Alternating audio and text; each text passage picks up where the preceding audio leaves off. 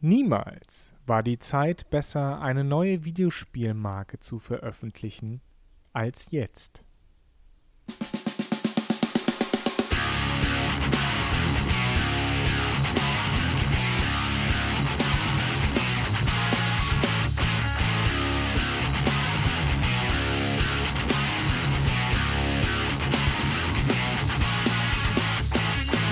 Gut, dass die Entwicklungszeit bei Videospielen so unglaublich kurz ist. Da haben die zwei von Mehrspieler wieder eine brillante Idee, die sich umsetzen lässt, ohne Probleme. Hallo zusammen zu eben diesem Mehrspieler-Podcast bei Robots and Dragons und oder daran geht die Welt zugrunde. Beides.de. Und wir freuen uns, dass wir nach langer, langer, tiefer Suche auch diese Woche wieder ein Thema gefunden haben, das fast schon wieder gar kein Thema ist wenn wir das Spiel nehmen, an dem wir uns aufhängen wollen, und zwar Outriders von, ah, ich bin ein Profi, äh, vertrieben von Square Enix, machen wir es uns leicht, von den äh, freundlichen äh, Damen, Herren und was sie sonst noch alles sind, bei äh, der Macher von Bulletstorm unter anderem. So viel weiß ich zumindest. Das ist aber auch nicht so schlimm, dass ich das nicht im Detail weiß, weil Johannes und ich geguckt haben, okay, da ist dieses Spiel, das letztes Jahr auf der E3 das erste Mal angekündigt worden ist, ja, ist halt wieder so ein Looter-Shooter, ne? Und äh, dann hat das Spiel uns sehr überrascht, als es rauskam, indem es genau das ist. Es ist ein Looter-Shooter, der ein klein bisschen andere Mechaniken hat, aber im Endeffekt geht es um Leveln, Looten. Lasst hier und da bitte auch ein bisschen Geld liegen, bleibt lange bei uns, wartet auf Season Passes, jada, jada, jada. Das macht das Ganze nicht zu einem schlechten Spiel, aber streng genommen ist es so spannend wie zu sagen, Hast du schon die neue Map von Call of Duty gezockt, Johannes? Oder findest du das jetzt großartig spannender, wenn so ein Titel kommt? Beziehungsweise lässt sich der, der zumindest kurzfristige Erfolg von so einem Titel mit was anderem erklären als, naja, es kommt ja gerade auch nichts Neues raus. Ja, das ist ja genau das, genau das Problem, ähm, dass, dass ja eben nichts anderes erscheint, außer immer derselbe Scheiß. Und Outriders versprach halt ein, mit, mit irgendwelchen Fähigkeiten. Übrigens, das Studio People Can Fly haben das entwickelt. Ich habe es gerade mal nachgeschaut. Also Outriders versprach ja ein bisschen was anderes zu machen mit besonderen Fähigkeiten, so Telekinese und so weiter. Und auch mehr Wert auf tatsächlich eine Einzelspielererfahrung zu setzen. Also weniger so der Multiplayer-Looter-Shooter als der Einzelspieler-Looter-Shooter. Das Problem ist, es bleibt halt immer noch ein Looter-Shooter und ich spreche da auch für dich, Max, wenn ich sage, das ist jetzt unser beider Ding nicht unbedingt, aber da draußen soll es ja Leute geben, die, die das mögen. Jedenfalls am Grundprinzip eines Looter-Shooters kannst du halt nicht so viel rütteln. Und da, das ist in meinen Augen auch das Problem von Outriders wenn es nicht noch größere Probleme gegeben hätte beim Launch. Ja, die dann lustigerweise auch genau die gleichen Probleme sind, auf die die Looter-Shooter der jüngeren Vergangenheit immer wieder getroffen sind. Ob das jetzt bei Destiny 2 war oder, ach, sucht euch irgendeinen Titel aus, ist jetzt langweilig, wenn ich die alle aufzähle. Immer wieder SimCity 2013. Zum, zum Beispiel. Komischer Vergleich passt aber trotzdem gut, wenn Spiele anfangen, an den Online-Kapazitäten zu scheitern, an der mächtigen, großartigen Cloud, die jetzt schon seit einem knappen Jahrzehnt angepriesen und prophezeit wird, offiziell ja seit jetzt ein paar Jahren im, in der Mitte der Gamer-Gesellschaft angekommen sein soll. Auch wenn wir dabei eben weiterhin weggucken, dass äh, Internetbandbreiten in Städten nun mal stark unterschiedlich sind. Kleine Anekdote, ich wohne in Berlin und ich kann Freitagabends keine Musik äh, in wirklich hoher Bitrate streamen. Es geht nicht. Freitag, ich weiß nicht, ob dir das mal aufgefallen ist, Johannes. Freitagabends wird das Internet unglaublich langsam. Mir ist es wirklich nur aufgefallen, weil ich gerade einen Musikstreaming-Dienst, den ich jetzt nicht nennen werde, im kostenlosen Probeabo habe. Und ich am Anfang, ich habe den an einem Freitag gestartet, abonniert und dachte, was ist das für ein, was ist das für ein Schrottprogramm? Die Lieder bleiben die ganze Zeit hängen, es buffert, buffert, buffert. Samstagmittag das Ding wieder eingeschaltet, äh, ausprobiert, alles hat funktioniert. Ohne das zu breit zu treten, das Thema gute Internetverbindung und gute Online-Kapazitäten und Cloud Gaming und Co. sind ein großes Ding und es ist für mich unfassbar, dass es auch dieses Jahr immer noch alles am Zusammenbrechen ist. Wobei irgendwo ist es nicht unfassbar, weil äh, Johannes wahrscheinlich auch, wie ich, äh, bei der Arbeit äh, immer wieder mit dem tollen Programm Microsoft Teams aufeinander trifft oder ähnlichen Programmen, die dann derzeit, nachdem sie angepriesen haben, wie toll sie sind, gesagt haben, ach so, ihr wollt das jetzt tatsächlich alle gleichzeitig nutzen. Oh, äh, ja, äh, darauf waren wir jetzt nicht vorbereitet. Wir dachten, das nutzen so fünf Leute gleichzeitig. Nee, von Teams bleibe ich zumindest verschont. Äh, ich muss aber, wenn, dann mit diversen Open-Source-Sachen arbeiten, die meistens auch sehr hakelig sind, sowohl als auch. Und ich finde es ganz toll, dass du dieser benutzt oder wie heißt nee, es, es ist nicht. Es ist, es ist nicht. Ich, ich werde es nicht sagen. Ich weiß, ich weiß. Es war, es war ein Scherz. Wir wissen alle, was für einen Streamingdienst du wahrscheinlich nutzt. Es ist nicht der mit dem grünen Symbol. Jetzt können die, jetzt können die Hörer miträtseln. Endlich mal Interaktion. Wow, okay. Ähm, nein, das Problem äh, bei Outriders ist ja nicht nur, dass äh, die Internetverbindung äh, abbricht immer mal wieder. Es sind ja auch einfach Bugs und das Spiel scheint relativ unfertig zu sein. Aber trotzdem haben sich viele Leute auf dieses Spiel gefreut und sie haben sich vor allen Dingen jetzt eben drauf gestürzt, sonst würden die würden die Server ja nicht zusammenbrechen. Und du, Max, ich nehme jetzt mal dein Argument vorweg. Ich hoffe, das ist okay. Hast im Vorgespräch ja gesagt, du würdest wetten, dass dieses Spiel total untergegangen wäre, wäre die Videospiellandschaft nicht eine Brachlandschaft, aus der ein Titel wie Outriders mit seinem neuen Namen gerade mal heraussticht. Und ich finde, was, was das untermauert, ist einfach die Tatsache, wir haben zwei neue Konsolen. Es ist eine neue Konsolengeneration angebrochen. Und wie viele Exklusivtitel haben wir für diese Konsolen? Genau, ein Demon's Souls Remake. Und das ist auch nur für eine Konsole. Also, wow. Nee, auch, sorry, es gibt noch dieses Spiel von Shinji Mikami, ne? Egal. Nee, äh, das Spiel von den äh, von Hausmark, Returnal, ist gestern, glaube ich, rausgekommen, was normalerweise wahrscheinlich, wo ich hoffe, dass es sich gut verkauft, weil die Hausmark-Spiele waren immer so eine Sache von super tolle Reviews bekommen, aber es kauft sich halt niemand für einen Twin-Stick-Shooter eine neue Konsole. Diese Spiele gehen immer so als, als critical acclaimed äh, Darlings unter ohne sich groß verkauft zu haben und sind dann irgendwann kostenlos in den ganzen Abos mit drin. Das wird bei Returnal vielleicht auch passieren. Aber äh, auch das ein schönes Beispiel. Jetzt kriegen diese Spiele eben Aufmerksamkeit, weil gerade kein Nachschub da ist, wo man jetzt auch sagen kann, ja, Corona macht das alles schwerer. Gleichzeitig kann man sagen, ja, aber die Spiele hätten ja schon lange in Entwicklung sein können. Microsoft und Sony haben ja von langer Hand geplant, wann ihre Konsolen rauskommen. Ja, Sie haben dann noch mal ein bisschen verschoben, aber die Verschiebungen haben sich teils auch schon vor Corona angekündigt.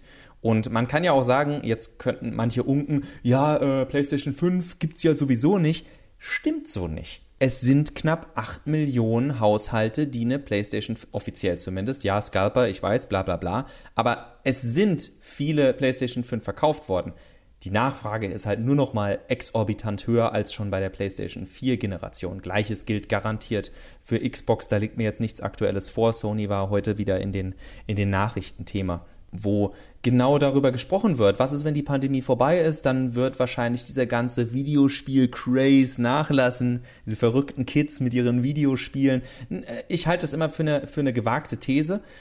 Aber wo es für mich halt sehr gut passt, ist, was Johannes gerade gesagt hat mit dieser Outriders-Sache, wenn es nichts gibt, dann greifen die Leute eher zu. Und gerade wer wirklich, also ich verstehe ehrlich gesagt schon die letzten anderthalb, nicht anderthalb, es ist zu lange, also Corona beschäftigt uns jetzt seit einem guten Jahr, aber gerade kleinere und äh, mittelgroße Studios hätten jetzt gerade ihre Chance und wenn es nur ein Port ist. Also ich warte als PlayStation-Spieler weiterhin auf meinen, und wenn es erstmal nur PS4-Version für die meisten ist, auf meinen Hades-Port. Den würden, das würden die Leute gerade einfach kaufen, wie blöd, weil es nichts anderes gibt. Ich meine, ich bin jemand, ich spiele immer noch mein Baseballspiel von 2019, weil ich bescheuert bin. Aber die meisten Leute wollen was Neues spielen. Das zeigt ja dieser, dieser, dieser, zumindest dieser Hype, den es so um Outriders gab. Und ein wir haben es jetzt beschrieben, einen viel generischen Looter-Shooter mit einem viel generischen Namen werdet ihr nicht finden in diesem Jahr. Und ich würde sogar die These wagen, zusätzlich zur Eingangsthese, dass das nächste Jahr oder die nächsten Post-Corona-Jahre sogar noch erfolgreicher werden könnten für Videospielunternehmen, weil so eine neue Konsole oder so einen neuen PC, den schafft man sich nicht einfach so an. Das ist eine langfristige Investition. Da plant man vier, fünf, sechs Jahre mit. Und dementsprechend kaufen sich momentan vielleicht einfach mehr Leute wirklich eine neue Konsole oder eine alte neue Konsole aus der vorherigen Konsolengeneration und wollen jetzt auf wollen jetzt ihre Spiele spielen und freuen sich vor allen Dingen, wenn sie Spiele haben, die keine 2, 3, 4, 5 im Namen tragen oder bei denen klar ist, dass es ein äh, Sequel ist oder ein Prequel oder irgendein Nachfolger, sondern die wollen vielleicht Spiele spielen, in die sie einsteigen können, die eine unverbrauchte Welt haben oder eine Welt, die in der man nicht zuerst einen Kodex oder ein Wiki lesen muss, um alles zu verstehen. Und eventuell auch ein Markt, der mehr casual sein darf, als es uns die Kommentarrubriken unter sämtlichen YouTube-Videos zu oder Artikeln bei äh, gängigen Videospielseiten als die es uns glauben machen wollen, wo ja nur die Ultra-Gamer schlechthin unterwegs sind. Und das kann durchaus was Nettes sein. Nur die Frage ist natürlich, in einem Jahr, sagen wir mal, wir, wir gehen jetzt utopisch ran, in einem Jahr, wir sind, wir sind alle äh, geimpft, Corona war nur ein böser Traum, was auch immer, keine Ahnung, aber wir leben ohne große Einschränkungen. Alles geht seinen gewohnten Gang, das heißt auch Studios können normal wieder arbeiten und dann haben wir 2022 und 2022 wird dann aller spätestens heißen ähm, Horizon, Forbidden West und äh, God of War, Ragnarok. Dann kommen diese ganzen großen Exklusiv äh, äh, Halo, bevor ich jetzt nur PlayStation-Titel nenne, Halo Infinity wird garantiert kommen. Und dann stehst du halt als ein Spiel wie Outriders wieder da und denkst dir, Mist, und dann hat man dieses kleine Fenster verpasst. Also ich weiß, es ist jetzt, ich habe es ja anfangs extra gleich gesagt bei der Eröffnung. Ich wollte dich schon zur Sau machen bei der Eröffnung, dass du unsere ganze Argumentation unterminierst. Naja, aber ich meine, es ist ja nicht das erste und wird auch nicht das letzte Mal sein. Und die Frage ist dann natürlich auch, ob die großen, ich meine, ein Spiel wie, wie Outriders ist dann zwar von People Can Fly, einem kleineren Studio, aber bei Square Enix, Square Enix hat sich schon in den letzten Jahren immer wieder damit ins Knie geschossen, dass sie mittelgroße bis es könnten AAA-Spiele sein, zu Zeitpunkten auf den Markt gepfeffert hat, wo einfach bessere Spiele rauskamen. Oder denken wir an EA, die, die haben die Titanfall 2 einfach selbst gekillt haben. Also ihr könnt euch, wir werden das jetzt nicht breit treten, aber eine der traurigsten Release-Geschichten der letzten zehn Jahre ist Titanfall 2. Ein Spiel, auf das jeder schwört, der es angepackt hat und auch nur einigermaßen Shooter mag. Aber dieses Spiel ist so zwischen riesigen AAA-Titeln rausgebracht worden. So schnell konntest du gar nicht gucken, wie das für 10 Euro in der, in der Bargain-Bin bei, bei GameStop zu haben war. Und das ist was, was Spielen wie Outriders ziemlich oft passiert und was ihnen wahrscheinlich auch jetzt passiert wäre, wenn wir einen normalen Videospiel-Release-Kalender hätten. Und da denke ich, könnte die, die Industrie mal versuchen, klüger zu sein, weil sich bei den, also ich bin jetzt der böse Devil's Advocate gerade, weil ich ja sage, zieht den Leuten mehr Geld aus der Tasche. Aber ich finde, die jetzige Situation zeigt sehr gut, dass die Videospielindustrie sich Sachen wie ein Sommerloch oder ein Winterloch oder wann sie es auch immer haben wollen, eigentlich super anbietet, um den eigenen kleineren Titeln Chancen zu geben, um sich als neue Marken zu etablieren, statt sich selbst ein Bein zu stellen und völlig abhängig zu werden von seinen Call of Duties, von seinen Final Fantasies, weil man ja selbst die kleinen Marken immer wieder kaputt macht. Und das meine also meine ich wirklich so, wenn, wenn ich an Activision denke, dann denke ich an zwei, drei Spiele. Wenn ich an, gut, Blizzard macht auch nur gefühlt eine Handvoll Spiele und dafür konzentrieren sie sich dann auch genau darauf. Aber es gibt genug ähm, genug große Publisher, die auch kleinere Spiele rausbringen und die diese Studios früher oder später kaputt machen. Nochmal EA äh, Vis äh, Visceral Games, äh, die Dead Space gemacht haben und dann mehr oder weniger mit Hardline, war das ein, war das ein Call of Duty? Battle, Battlefield. Battlefield, Battlefield, Hardline, Hardline, oder so, also dieses Police Squad äh, äh, Shooter-Ding, was dann auch untergegangen ist und dann hat man das Studio halt zugemacht. Nee, was halt auch nicht so wirklich gut war. Ja, das kommt noch dazu. Das hätte ich jetzt für die ganze Reihe aber unterschrieben, aber dann kriege ich wieder von unseren, von Leuten, die Shootern mögen, zu Recht einen auf den Deckel. Aber das, das wäre für mich so das, das Takeaway dieser kleinen Outriders-Geschichte, dass, dass dieser Mythos von es muss eine große Marke sein, der, der stimmt nicht, sondern das kann man immer erst erzählen, wenn man schon an der Spitze ist. Und es ist eine gute Erinnerung daran, dass egal wie groß die Marke ist, egal ob bei Videospielen, bei Kühlschränken oder bei äh, äh, Games, äh, nicht Games, Plattform as a Service Anbietern, das waren ja alles am Anfang irgendwann mal kleine Unternehmen und kleinere Projekte.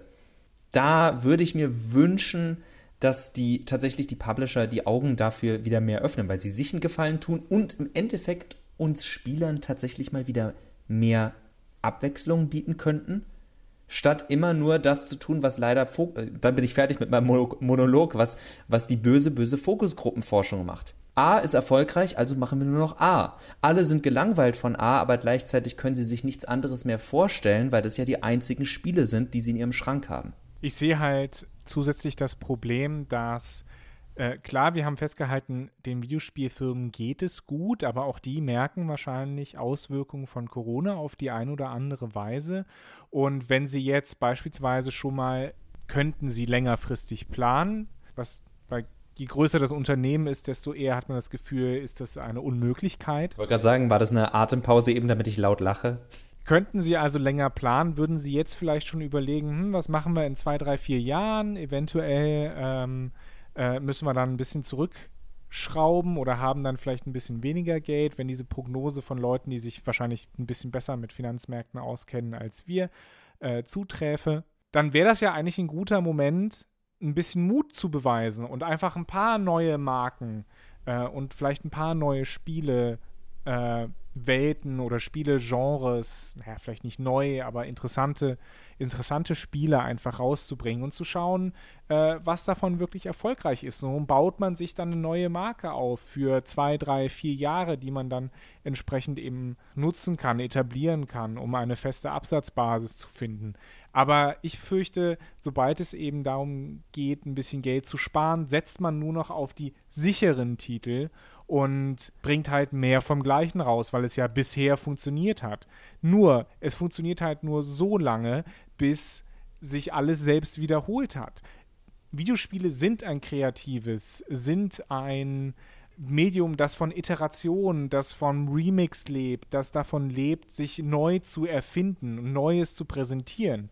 Und da dann auf das sichere in Anführungszeichen zu setzen, äh, und nur mit etablierten Welten zu spielen, das geht dann leider in die Hose. Das muss in die Hose gehen bei der Art und Weise, wie unser Lieblingsmedium strukturiert ist. Um das Ganze von meiner Seite abzuschließen mit einer, ich paraphrasiere den äh, von mir derzeit viel zu viel rezipierten Tim Rogers, der ein sehr, sehr langes Video über Pac-Man gemacht hat und darin die, die Frage stellt, was ist eigentlich das Sequel zu Pac-Man? Und er meint es nicht hundertprozentig ernst, aber er kommt am Ende von, es, das einzige Spiel, was ein Sequel zu Pac-Man sein kann, und er redet über Pac-Man als eins der ersten großen Videospiele, muss ein komplett anderes Spiel sein.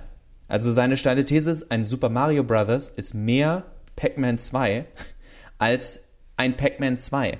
Was er damit meint ist, also damit will ich jetzt grob nämlich zu dem gehen, was Johannes eben gesagt hat dieses immer Festhalten an, okay, ich habe da dieses eine Spielprinzip und mache damit immer weiter, das ist in meinen Augen überhaupt nicht das, was Videospiele ausmacht.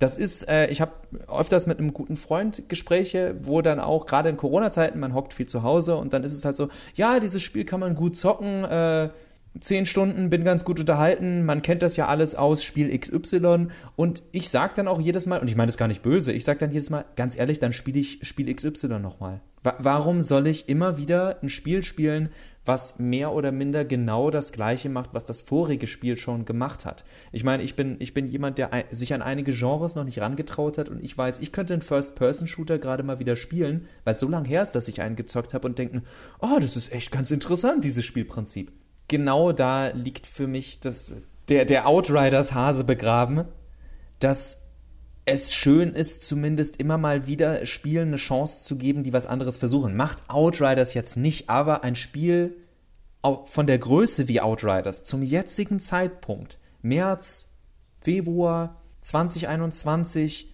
das, ist, das wäre genau der Zeitraum, um solche Spiele in den Mittelpunkt zu rücken, wo sie sonst einfach nicht mehr hinkommen, weil wir sagen, hier ist dieses Spielprinzip, das wir jetzt schon 50.000 Mal durchgekaut haben. Hier ist es leicht verbessert, leicht verändert und deswegen könnt ihr euch einreden, dass ihr was völlig Neues spielt, obwohl ihr in Wirklichkeit einfach das Vorgängerspiel wieder hättet spielen können. Was spielt ihr momentan? Habt ihr auch Bock auf was Neues? Hinterlasst uns einen Kommentar oder tweetet uns an auf Twitter. Tweetet uns auf Facebook. Nein. Twitter, wo wir sind mit, mit diesen Ad-Zeichen. Das seht ihr dann im Text einfach. Ich kriege kein Geld dafür. Es war Tidal. Da läuft aber leider nicht die Musik von Glory of Joanne, die ihr jetzt noch ein bisschen hört. Ciao, ciao. Tschüss.